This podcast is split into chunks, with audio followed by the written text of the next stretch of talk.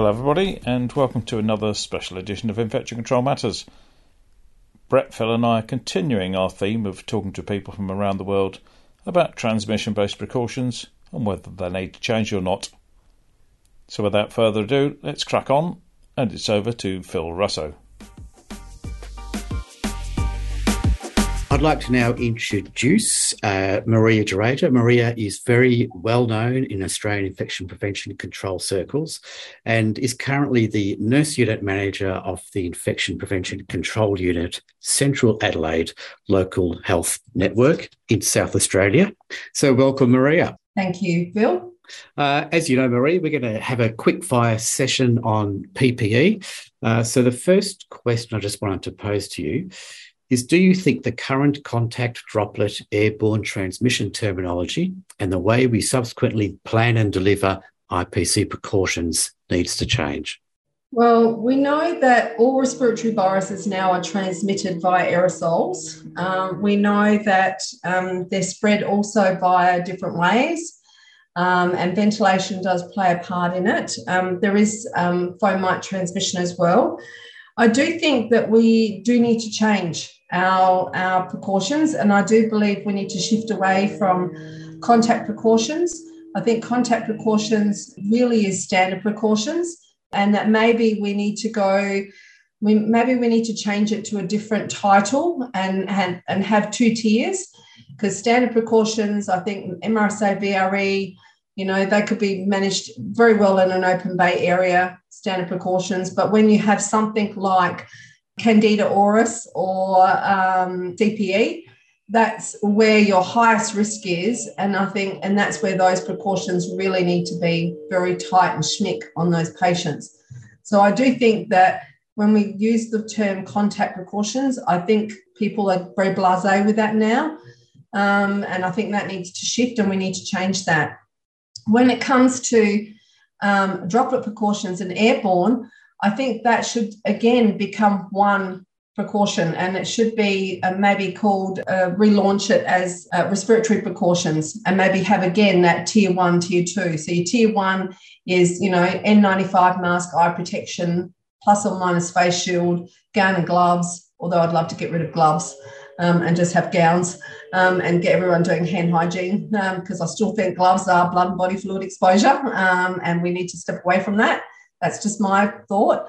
And then the second tier would be your airborne precautions, which would be your N95 mask and eye protection. So I'm thinking about TB because there are, you know, we know that for um, disseminating shingles, uh, you know, chicken pox, you know, um, we have to use that high level of precautions with gown and gloves. But for TB, we don't need to. So I really think that maybe we have an opportunity now to really revisit our precautions and and really look at whether the whether we need to change the terminology. Need to re-educate the staff around what that actually means. And then that might actually then create capacity for staff to start to risk assess and go okay i've got someone on that's got diarrhea. So that patient might need that next level of precaution as opposed to you know, suddenly we've got to think about whether it, is someone that needs contact precautions or doesn't. You know, is it part of standard precautions? And then we need to shift that level of thinking.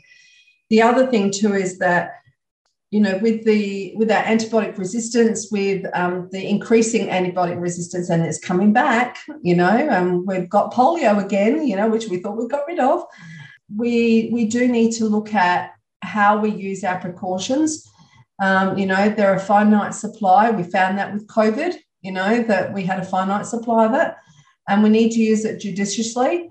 Um, and also that we need to create the capacity for our rooms to be our single rooms where, you know, we've got facilities that don't have 100% single rooms. You know, I'm fortunate that one of my hospitals, we have 100% single rooms, but other hospital, our other hospitals, we don't. So we need to start thinking about if we change our precautions and change the level of precautions that we use, what are going to be the risks to the patients that are in that area?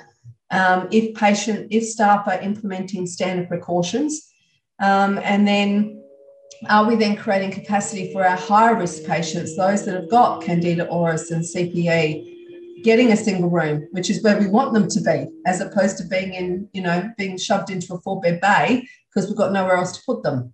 And that's not where we want to put them. Um, and I know with COVID, you know, COVID has taken precedence. You know, the COVID patient takes precedence in the room, but then we've got a TB patient, you know, so the TB patient really needs to go in that room. Um, so, yeah. Yeah, it, uh, it's a good point about the single rooms, and I've been fortunate enough to visit your hospital and was very impressed uh, with all those single rooms as well. But uh, you know, we're talking. I guess we also have to think about the implications for residential aged care facilities who are never going to have that sort of luxury um, and uh, and healthcare setting because they are they are residences. So oh. lots to lots to um, consider in the future. It's going to be a big change what you're proposing. I, I don't disagree with anything that you said, but it, it will take a big big shift in in uh, in our uh, practice and policy, won't it? Yeah, it will. And even like interestingly, you know, like um, I remember I remember, you know, with mental health, you know, mental health's the same. Their patients don't stay in their rooms, they come out of their rooms. So, you know, like which patients we want to go into a room and stay in a room, you know, and which ones don't we? Um, so I think that we have an opportunity to change. If I could change one thing, that would be to get rid of gloves completely um, and only re educate people about putting them on only if there's a risk of blood and body fluid exposure. But I do think we have an opportunity now, nationally as well as internationally, to start really looking at what precautions we need and what PPE do we need and who do we need to place in a single room. Sure.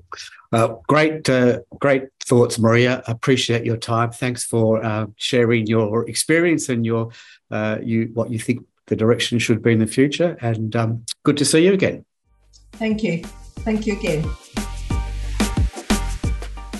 Hello, everybody. It's Martin Kiernan here again at the HIS meeting, and I bumped into Dr. Egil Lingaas from the University Hospitals of Oslo, who I'm going to be asking the same question we've been asking a number of other people, which is Do you think the current contact droplet and airborne precautions terminology and the transmission routes we talk about all the time are actually fit for purpose, uh, or do they need to change?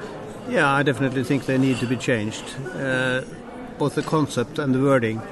Mm. and especially this uh, question about airborne droplet and what is what and the terminology.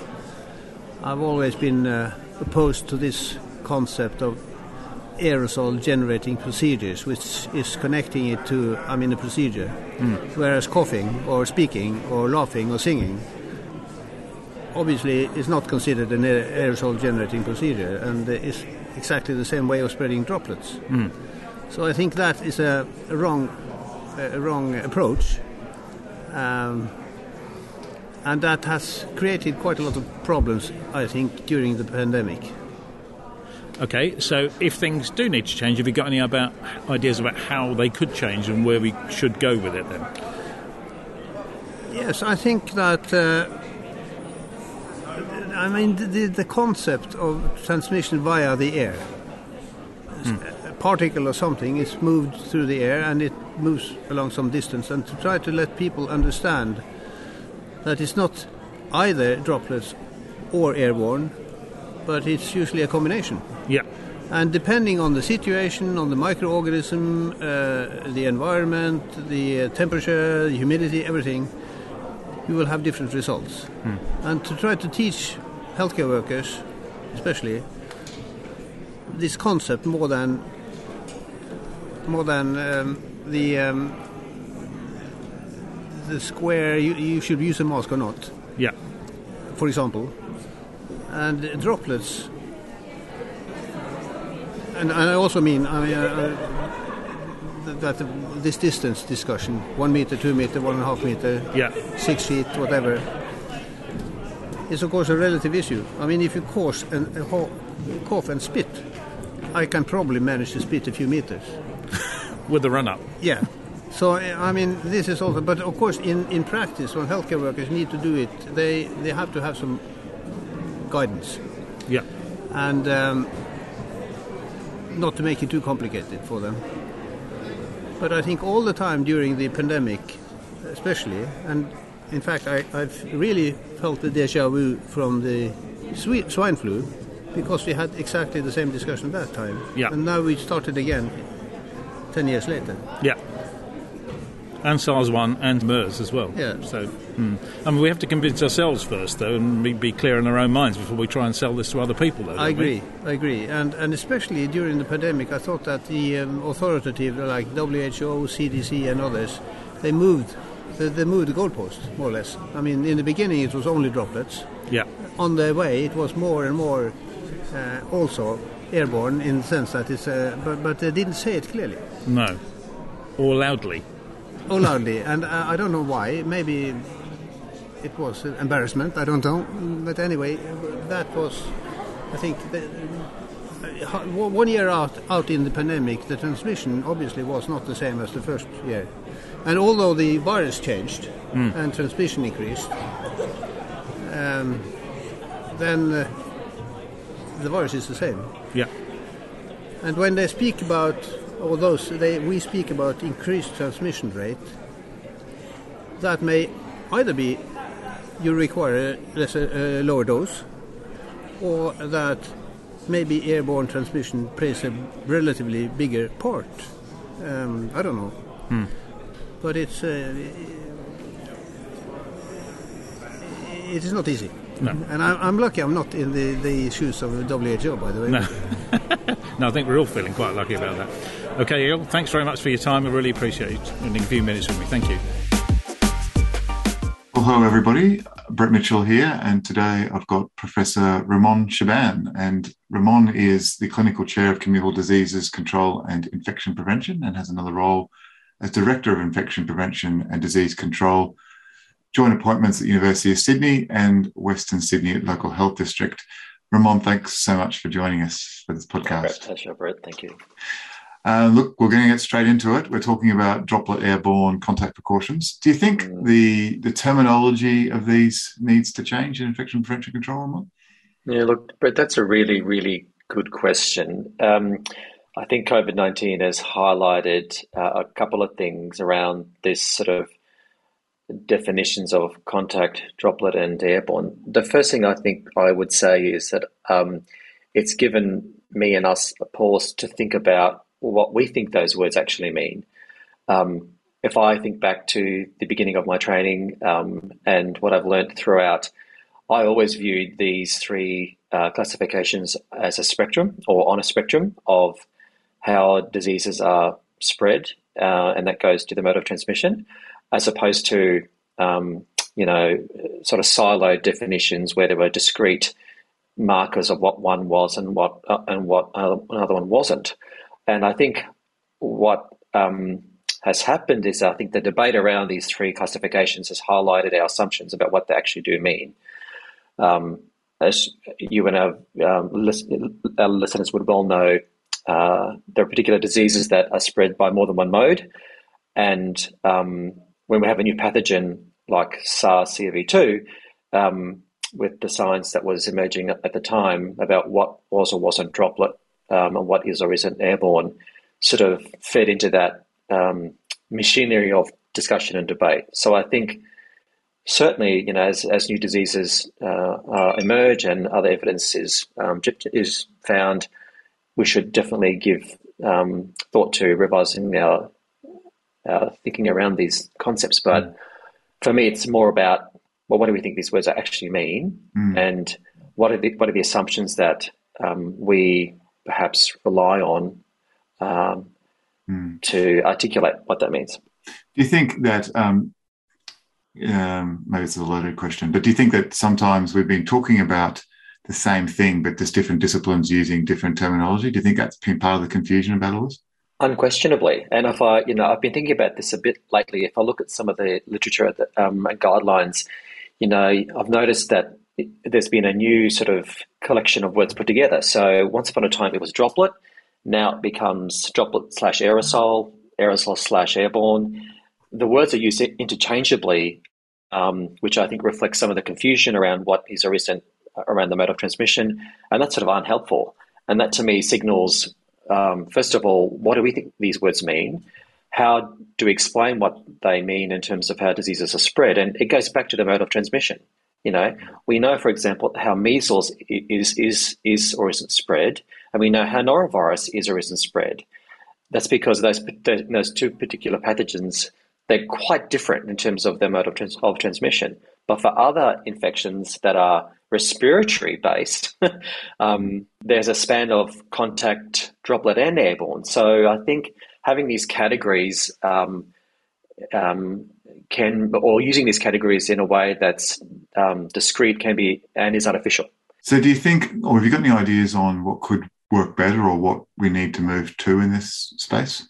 Well, I think it's about, among other things, going back to understanding how the diseases are spread more, you know, more broadly, and having a good understanding of the pathogenesis of the organism, um, because not all viruses are the same. You know, SARS one and SARS two are, are, different viruses; they spread in different kinds of ways, and that's the first thing that's I think really important. Secondly, then is to understand the, the evidence around transmission of these diseases as it's currently known. You know, the evidence around um, how some of these diseases are spread uh, uh, certainly in the recent times is based on small numbered studies in um, contexts that have very many limitations or very many confounding biases, which do not represent what some people talk about as being the real world. mm. And so, you know, um, I think uh, some folks have been grasping on or sticking to studies done um, in recent times and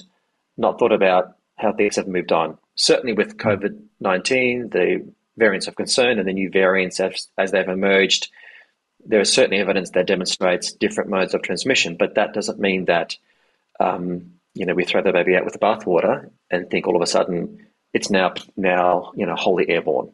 Mm. And so this goes to our understanding of these concepts and how we um, importantly communicate them to others. And I think that's really very important, trying to explain to lay people the difference between droplet and airborne. It's not particularly easy if you're going to stick with the size of the droplet as one criteria, which is, you know, what many folks have anchored to as a way to define droplet versus airborne, when in actual fact it's much more nuanced than that, um, as you would well know plenty of work to do in this area, isn't there? So, uh, yes. Yeah, yeah. It's all about. Uh, I think it's all about our our understanding of um, these concepts and mm. um, how we can communicate them with them to others. Look, Ramon, thanks so much for your insights and thoughts, and uh, we'll really appreciate your time. Thanks, Brett. Take care. Thanks, everybody. So, uh, hello, everybody. It's Martin Kiernan again from the HIS conference, and this time I've managed to buttonhole Dr. Elaine Cloutman Green from Great Ormond Street Hospital, who's a consultant clinical scientist, but also the infection control doctor. So I'm going to ask you the same question that I've asked everybody else, which is do you think the current contact, droplet, and airborne transmission terminology and way, the way we plan and deliver IPC precautions needs to change? And if so, why? Or if not, why not? I think it's a really complex issue. Actually, I'm going to start by that, which pleases nobody. I yeah. know, um, because I think that there are two aspects of this, right? There is the science and the technical aspect, which obviously I'm a clinical scientist and I love and I really enjoy that deep dive. And then there's the awareness of what is practically going to make sense to people on the wards. And I think that those two things are incredibly important and you have to find a way for them to live in the same space. Yeah. And I feel like we are too driven to put stuff into specific boxes without considering the scenario in which that box exists and people need to make decisions based on risk, not necessarily based on labels. And so we need to work out where our risk management lies. So for me, there are definitely aerosols produced when someone coughs with SARS CoV 2, right? But if most of the risk is linked to droplet, actually, where do we put our energy? If we have finite resources and we're looking at compliance of a member of staff, are they going to actually wear an FFP3 mask appropriately for eight hours? If they're not going to, actually, where do we sit with getting into a situation where compliance works? Hmm. Based in a clinical scenario. And I feel like that's the discussion that people are a bit scared to have right now. So we're all focusing on the stuff that gives me joy in terms of technical sizes and labels, and we're not putting that much effort into how that translates into clinical practice. So I think there needs to be a revisitation of actually more how we think than what we label things as. And I think when we then revisit that thought approach, then we might come up with terms that are more appropriate rather than having lovely little black boxes that we think we can put one size fits all in. Because we all know that a patient with a skin borne Acinetobacter may have different risks to a patient who's colonised with a highly resistant Klebsiella in the respiratory secretions. Yeah. Actually, how do we think about those things? Because both of those would currently be contact precautions. They're not airborne, and that may be completely appropriate. That may be completely fine, but we have to think about things differently, but in a way that's still going to be manageable by clinical areas. Because if you make it too fuzzy, if you make it too complex, you're not going to get compliance and people won't understand what you're asking them to do.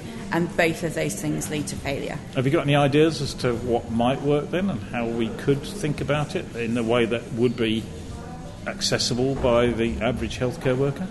So I don't know actually if you need to think more of a ratings based system. So in some ways, at the moment when something comes through to me, if I look at it and it's different, I will have specific conversations with the wards about the fact that they may need to use respiratory precautions for this, despite the fact that they would normally use contact, because there's a patient involved. It's not just the organism.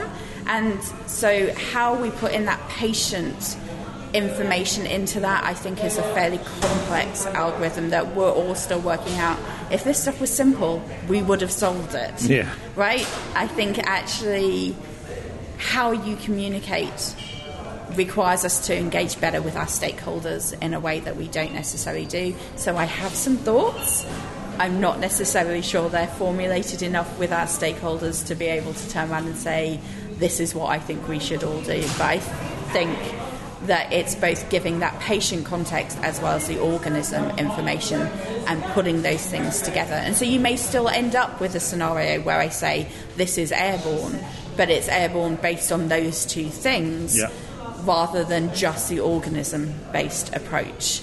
Um, and so you may use the same labels because actually, in terms of the person on the unit actually engaging in the activity and wearing the PPE, you're still doing the same things practically in the space, but that actually that risk assessment behind that is more complex, and that's owned by us as clinical teams in terms of how we convey that information. Okay. Well, thanks very much indeed for your time. Interesting. It's going to be an interesting couple of years, I think, as people start to consider where to go next in the in the light of increasing information, but also new knowledge. I think that we've now And gained. nuance is key. yeah. Okay. Thanks very much. Always a pleasure. Thanks for having me. Uh, so, hello everybody, it's Martin Kiernan again from the HIS conference, and I'm buttoning hole in people as, as we know. I've just managed to grab hold of Dr. Christine Peters, who works for Greater Glasgow Health Board, and I'm going to ask you, Christine, the same question I've been asking everybody else, which Okay. is Is the current thinking about droplet aerosol contact fit for purpose going forward? Does it need to change? And if so, why do you think it needs to change? it definitely needs to change. I think, in my mind, there's no question at all that it's a paradigm that's um, outdated, it's lost its utility. And looking at it closely, what COVID's done over the last two years is put shone a light on it, and I think we realise that it's it's not been right for a long time. So there's a lot of good studies that have come out that have demonstrated that each of those three categories, the way we're using them, eh, is pretty nonsensical. It doesn't fit with the underlying mechanistic physics, and, and neither does it help with mitigations. Um, and it's failed us in this pandemic. So, for example, um, the difference between airborne and droplets. It, we've been using it to differentiate between things like TB and having positive pressure and negative pressure rooms and having to wear FFP3s um, and not realizing that the same particles close up to a person can be inhaled. So, in fact, it's ma- messing together two different ways of, of transmitting. And then droplets, we had this idea that uh, respiratory viruses would just come out of somebody's mouth and then drop within two meters. And if you just moved a little over two meters, you were going to be safe. And that, that's clearly not the case. Uh, there's such a range of, of sizes of aerosols. Um, and then wind matters, wind direction matters, evaporation matters, um, and all all the science that's now available in, in, in really easy to read documents, um, I think it's impossible to say we've got to stick rigidly with this old, outdated, and always mistaken way of looking at transmission. I think we, we do need to be a little bit careful moving forward, not to just focus on uh, respiratory viruses, because the same holds true for, for any pathogen. And we have to, I think, re examine it. It was very endearing to have three different ways, and then you know, you know if it's contact, you get your gloves on and you get your pinny on we need to start again, I think, and, and it's going to take a bit of thought and a lot of consensus and a lot of hard work ahead of us um, to think about where the source is. So, be that another human or be it the environment. So, that would bring together a lot of work that's now available as well about, you know, taps and sinks and all of that. Perhaps aerosolization from showers moving in, so that's where ventilation comes in. So, where are the pathogens coming from? And then how are they uh, moving through space and, and time, I guess, to hit the, the host or the susceptible host? And then what's the portal of entry? And then where in that, uh, in those three categories, can you do an intervention? Um, and that we don't have the data for all of that for all pathogens, but we, if we look at the data we do have with a different light, looking, not being constrained by this, you know, everything's got to fit into three columns. And we prefer it to fit into only one column and not two columns because then it makes it easy for everybody. We've Got to get rid of that whole concept. Okay. Have you got any ideas of what might replace it? Your own yeah. personal feeling? Well, there is that paper, isn't there, where um, Lindsay Marr and um, I think it's Julian Tang, they've, they've thought about spray inhalation and touch as three replacements, and that would fit with the physics um, of uh, and do away with this whole close contact idea because. To be honest, we don't even know what that actually means. There was never a real definition. No. I thought in my head it meant touching, but yeah. actually, a lot of the stuff about COVID is close contact. It means conversational distance, yeah. really, doesn't yeah, it? So it's not like you're going around licking other people, it's you're breathing over them or you're coughing and splattering over them. So I think that's quite useful, but when I was thinking about that, I thought that's very relevant for respiratory viruses. I- am with it for that. But then what about other scenarios? And you've got blood, you've got uh, foodborne, airborne that's actually come from environmental. So I don't have a, a an off the peg solution no. at the moment. I don't I, think anyone does, no. but nobody does. But I think we got to move. Yeah. The first step is to say it's wrong. Sorry. It maybe served a purpose. Um, uh, you know, we, we all believed in it for a long time, including myself, but we educate ourselves in infection control, bring on board those guys who've been studying this for years and years, done the physics, doing the ventilation stuff, um, and, and not be so um, territorial about pathogens. You know, pathogens move in the world of physics and they, they obey physics laws as well as biology. Yeah. So we need to just step back a bit, get other experts in, and then also get the people who are day to day on the wards um, to see how will we make this framework useful for them because I think you get insights from people who who, who yeah, are doing the work on the wards as well.